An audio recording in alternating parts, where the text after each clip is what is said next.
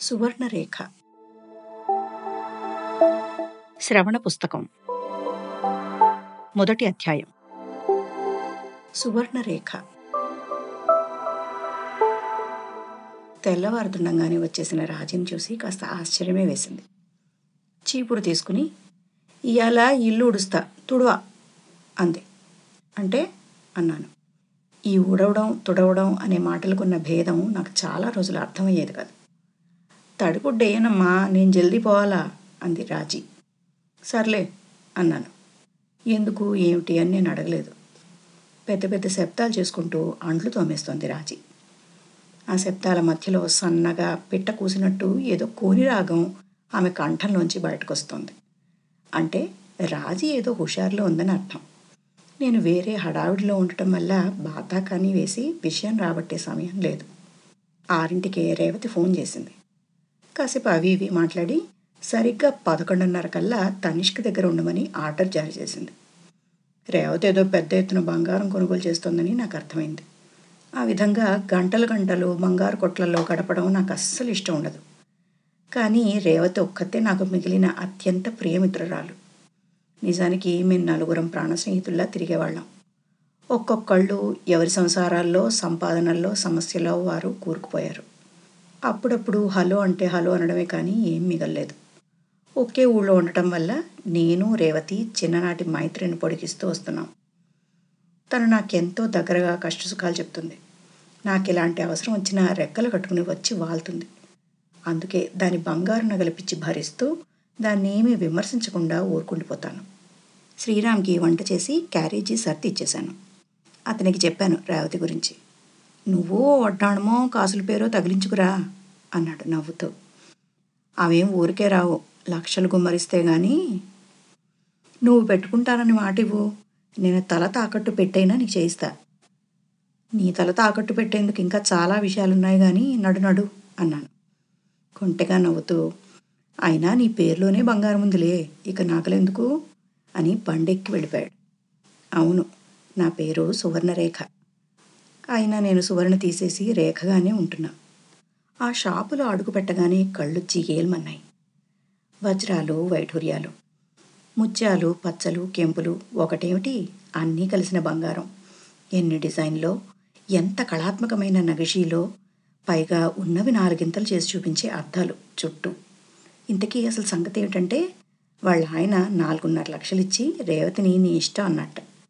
అది పెట్టి వెంటనే బంగారం కొనాలని బయలుదేరిన ఆమెకు నేను తోడు మా ప్రజ్ఞకి పెళ్ళినాటికి బంగారం బాగా కూడబెట్టి ఇవ్వాలి కదా. అందుకే ఇప్పటి నుంచి వీలైనంత కొని పడేస్తున్నా అంది. పెళ్ళికి బంగారం ఎందుకు? అన్నాను చటుక్కున. అది పక్కున నవ్వి నువ్వు మరీను అంది. చివరికి రెండున్నర లక్షలు పెట్టి వజ్రాలు పొదిగిన ఒక హారం ఎంపిక చేసింది. బాగుంది కదూ సింపుల్గా అంది. ఏదో రేవతి చెప్తోంది కానీ నా నుంచి సమాధానం ఆశించే స్థితిలో లేదు. మరో రెండు లక్షలు విలువ చేసే వడ్డాణం తీసుకుంది. దాని మధ్యగా ఎర్రటి పచ్చటి రాళ్ళు మధ్య మధ్యలో ముత్యాలతో లక్ష్మీదేవి కూర్చునుంది. ఇద్దరం హోటల్లో భోజనం చేసి బయలుదేరాం ఇంటికి. నన్ను ఆమె ఇంట్లో దింపేసరికి నాలుగైంది. బట్టలు మార్చుకుని ముఖం కడుక్కుని కాస్త కాఫీ కలుపుకుని తాగి మంచం మీద వాలి పుస్తకం తీసుకున్నా.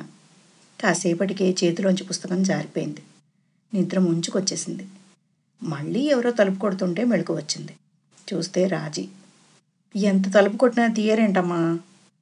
కరెంటు పోయింది అంటూ వచ్చి సోఫా దగ్గర చతికిలబడింది. నేను బద్ధకంగా ఆమె వైపు చూశాను.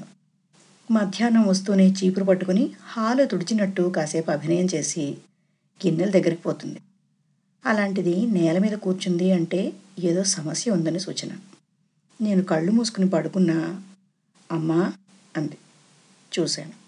ఆమె ముఖంలో ఒక ఆనందం కాస్తంత గర్వం కలగలిసిన చిత్రమైన వెలుగు ముఖమంతా పరుచుకుంది.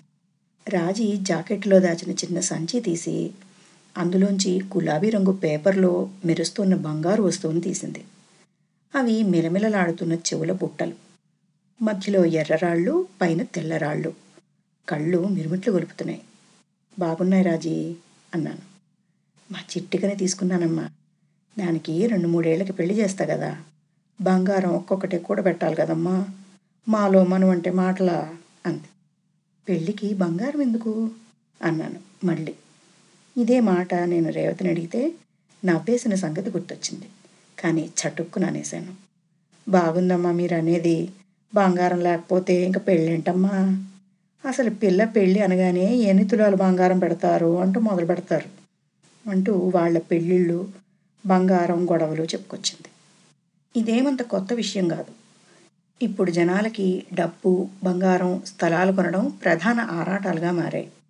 మధ్యతరగతి వాళ్ళకు పిల్లల్ని విదేశాలకు పంపడం వాళ్ళు అక్కడే ఉండిపోవాలని డబ్బు పంపాలని ఆ డబ్బుతో ఇక్కడ ఆస్తులు పోగేయాలని ఒకటే ఆశ. కోరికల్లో వర్గవర్గానికి స్థాయి భేదాలు చిన్న చిన్న సవరింపులు సడలింపులు తప్పిస్తే మూలాలు ఒకటే. ఆశలు ముదిరి అత్యాశలై బాధిస్తున్నాయి. అట్టడుగు వారు కష్టపడి ఇళ్ళల్లో పాచి పనులు చేసి చీట్లు కట్టి కూడబెట్టి తులమని అరతులమని బంగారం కొంటుంటారు. రేవతి లాంటి శ్రీమంతులు డబ్బేం చేయాలో తెలియక కిలోల లెక్కన బంగారం కొని దాస్తుంటారు.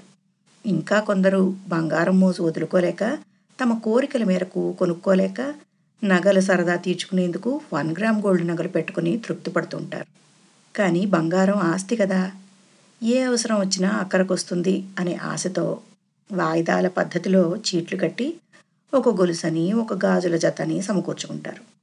దానికి వివరణ రేపు పిల్ల పెళ్ళి చేయాలంటే బంగారం కావాలి కదా. ఒకసారి రమ్మంటే ఎలా వస్తుంది? కొంచెం కొంచెం కొనిపడేస్తే గాని ఎలా అని చెప్తుంటారు. ఆలోచనల్లోంచి బయటపడి జాగ్రత్తగా దాచిపెట్టుకో అన్నాను రాజీతో ఏం లేదమ్మా.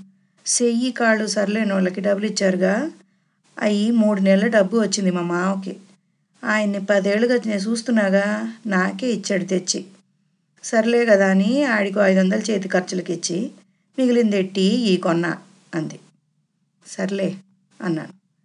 రాజీ పొట్లం జాగ్రత్తగా దాచుకుని పనిలో పడింది. పాత సినిమా నాగయ్య గారి త్యాగయ్య డివిడి పెట్టుకుని చూస్తున్నా. అందులో లీనమైపోయాను. శరభోజి మహారాజు బంగారు నగలు పట్టు పీతాంబరాలు ధనరాశుల కానుకలు పంపించాడు. ఇంట్లో అందరూ అవి చూసి బ్రహ్మానందపడిపోయారు.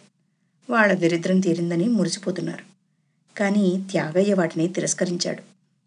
అంత బంగారం వద్దని తృణీకరించటమా?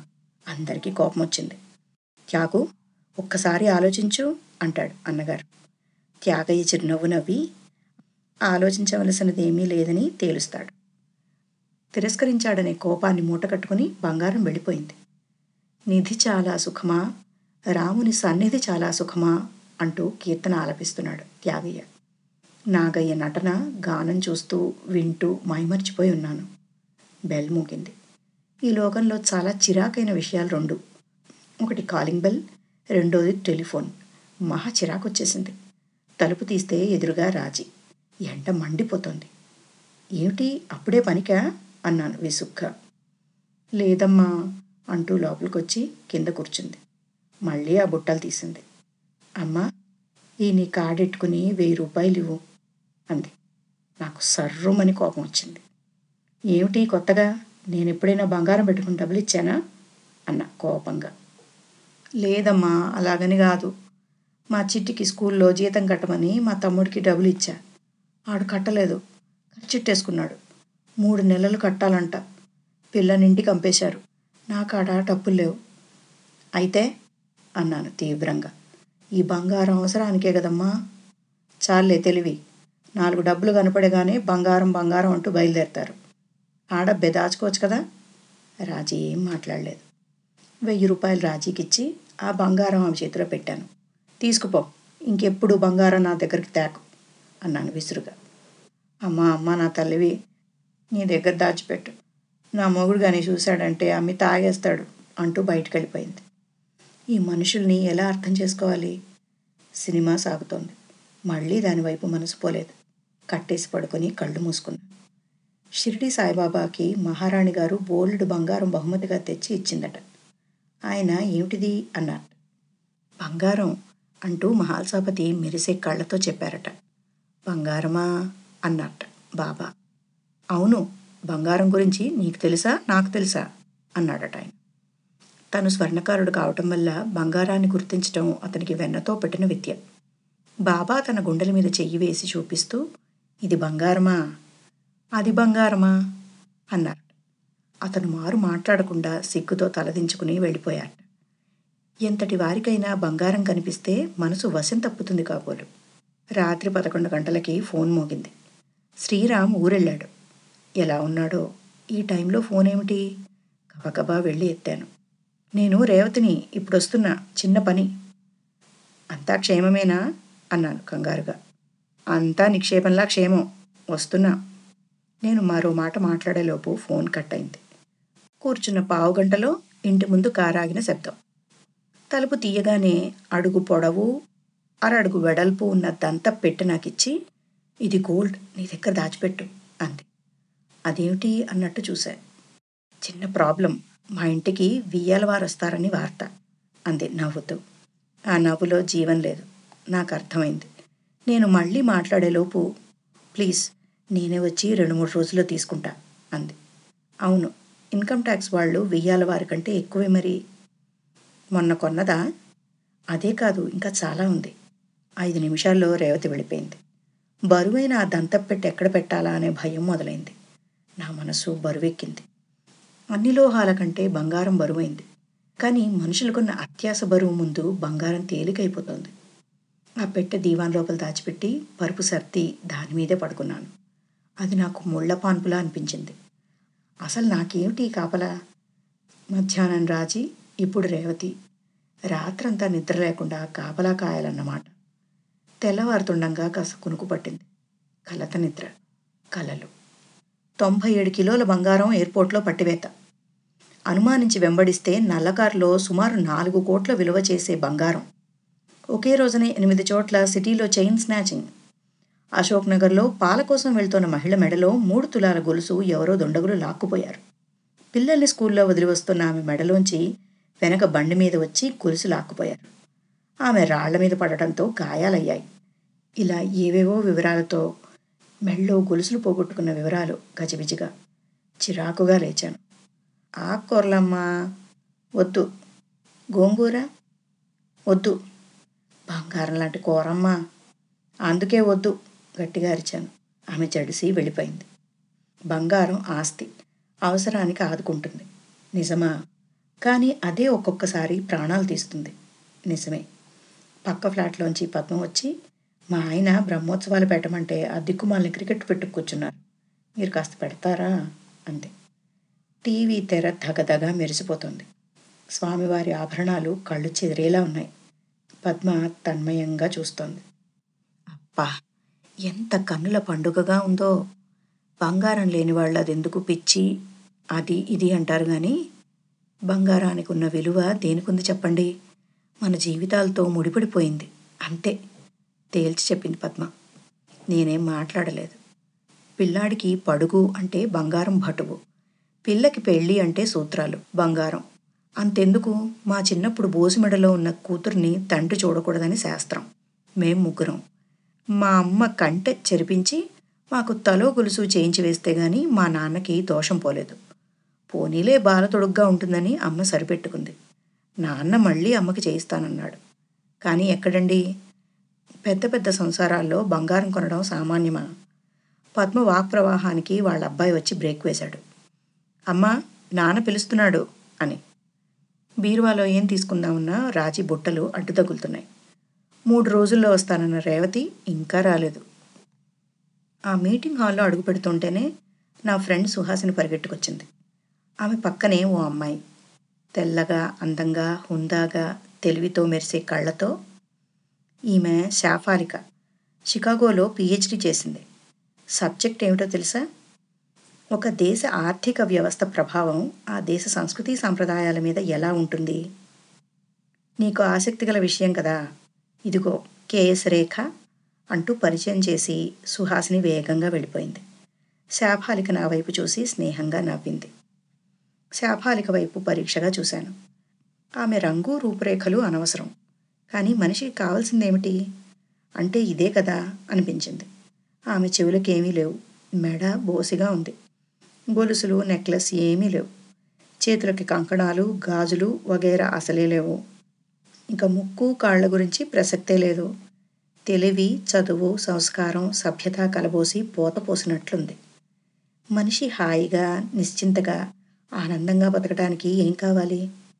నాలో ఆలోచనలు కలగా పులకంగా మీటింగ్లో జరుగుతున్న విషయానికి అతీతంగా నేను అన్యమనస్కంగా ఉన్నాననిపించింది. మళ్ళీ సుహాసిని పరిగెట్టుకొచ్చింది. నా దగ్గరగా వంగి అమ్మాయిని చూపించి షీఈ్ రియల్ కోల్డ్ అంది. నేను ఉలిక్కిపడ్డాను.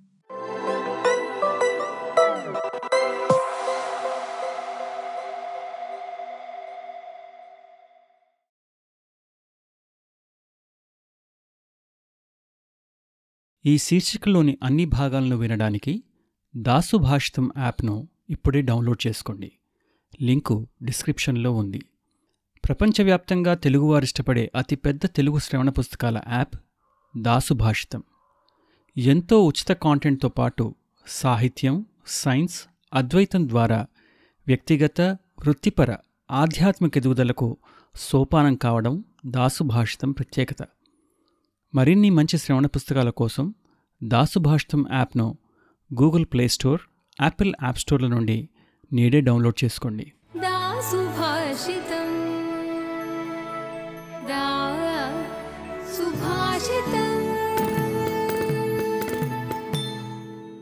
దాసుభాషితం. సమగ్ర శ్రేయస్సుకు సోపానం. WWW dot Dasubhashitam dot com